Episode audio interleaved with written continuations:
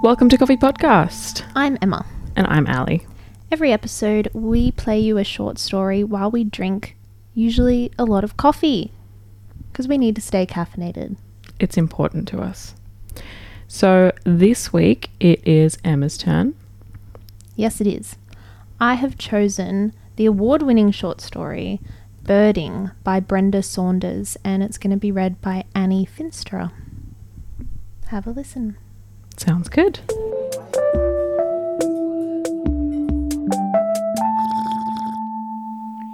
I have been obsessed with birds for years, going out, recorder in hand, to catch them calling in the wild. But now a scrub wren has found a way to nest inside my head. All day she scratches, flutters her feathers. Pressed tight, her heart beats fast.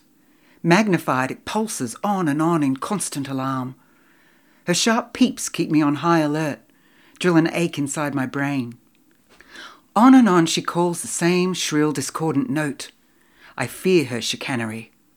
Is she calling for a mate to fill my head? Her inner nest with progeny? When will it stop? Will she ever sleep? I have already lost the pace. My inner clock is out of sync, my balance tips in disarray. At night she sits behind my ear, chirps down tunnels, shuffles wings against the drum. I am sure she has grown. Packed in, she blocks all conversation. When I answer, I'm misunderstood. I try to explain, but the situation is diabolical. Others think I'm mad. I see it now. Only in exhausted sleep do I find relief. I dream of escape, digging in dark places, searching for silence, a kind of peace.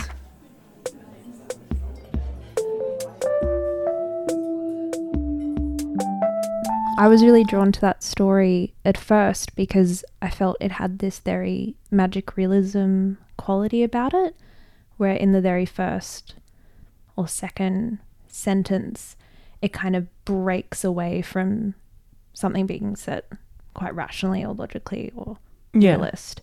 And it becomes this very magical analogy.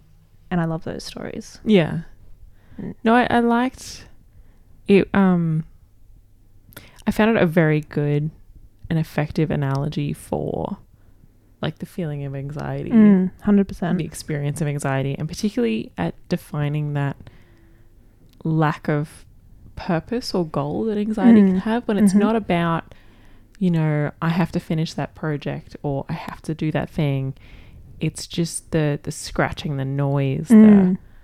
the um, and I liked the um. There was a line about the noise of the bird blocking out the conversation from outside and Yeah. not being able to interact with the world in the Mm. same way because the noise in her head was so loud. Yeah. which I thought was just a really great way of explaining anxiety. So accurate. It really captured the dislocation you feel. Yeah.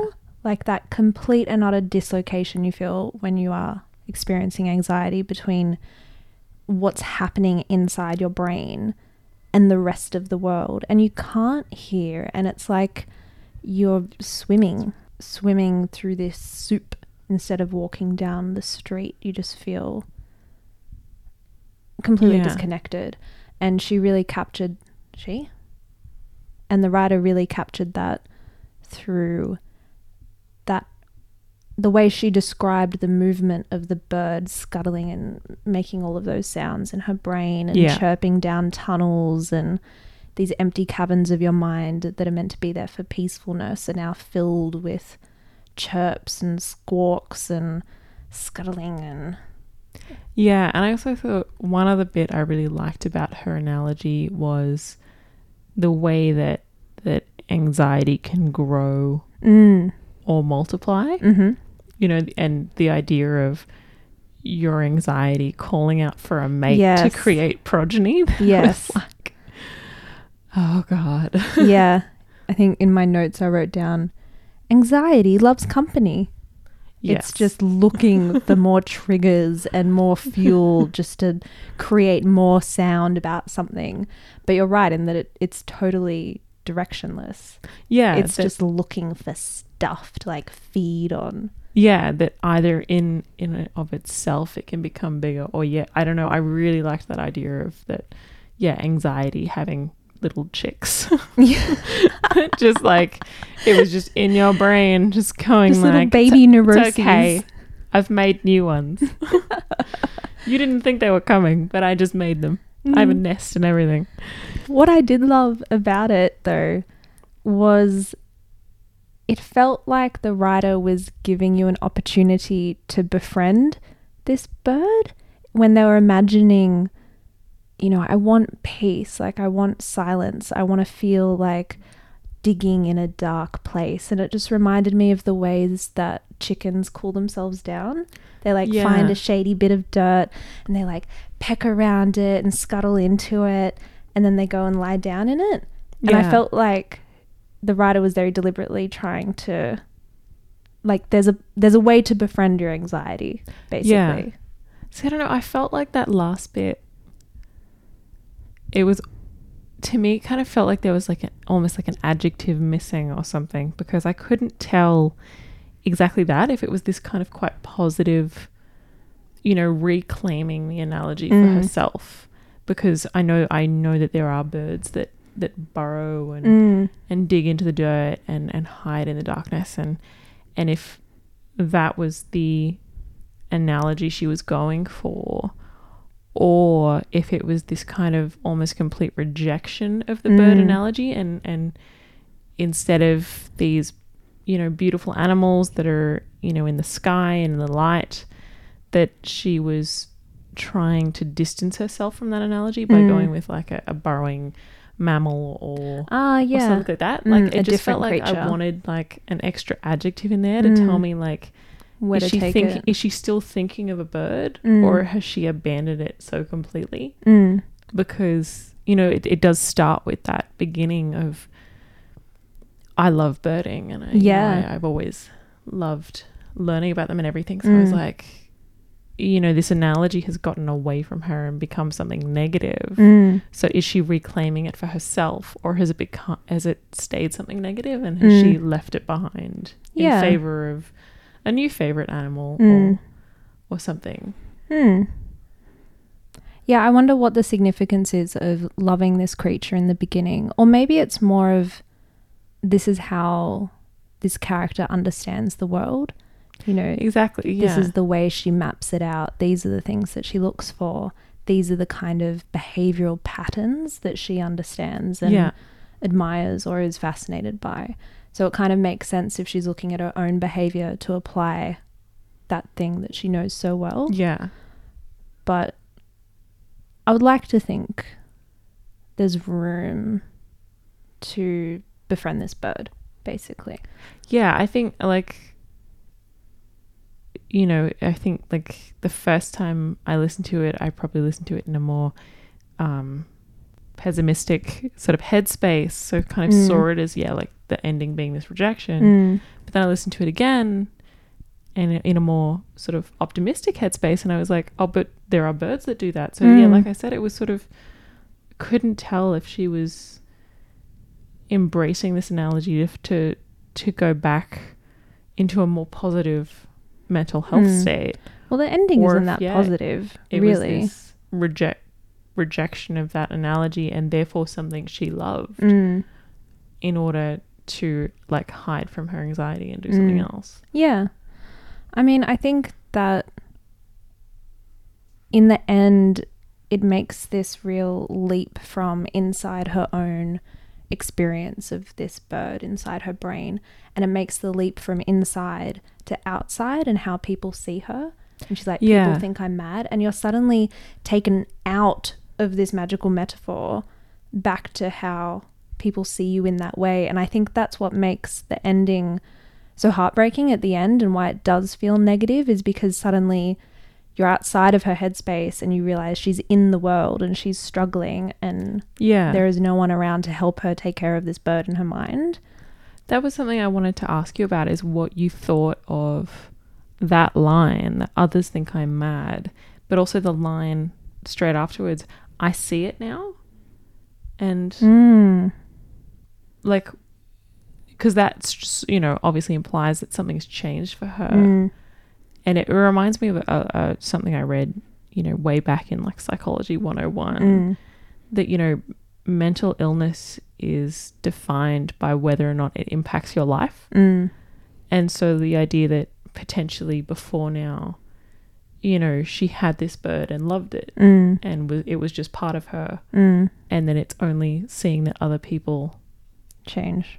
you know react to her as if she's mad makes her realize that or makes her feel Mm. like this is no longer a positive attribute Yeah. and that it's something that must change Mm. Although it's interesting because it kind of means that she still has glimpses of awareness outside of the disconnect that she's in, like the Yeah. disconnected place. So she must have those moments of clarity to be able to perceive that difference. And maybe that's actually a good thing because she's not completely surrendered to this experience. Like she's not Yeah. completely uh, dislocated.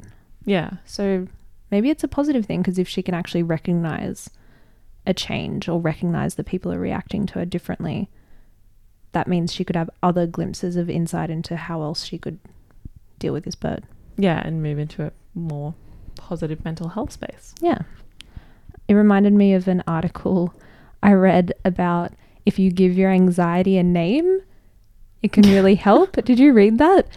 i've was seen like that before This woman called her anxiety Clive or something. but then it just became so much more manageable because Clive would just be chucking a tantrum or something and you'd be like, It's okay, Clive, just like yeah chill out, come sit with me. It's all right.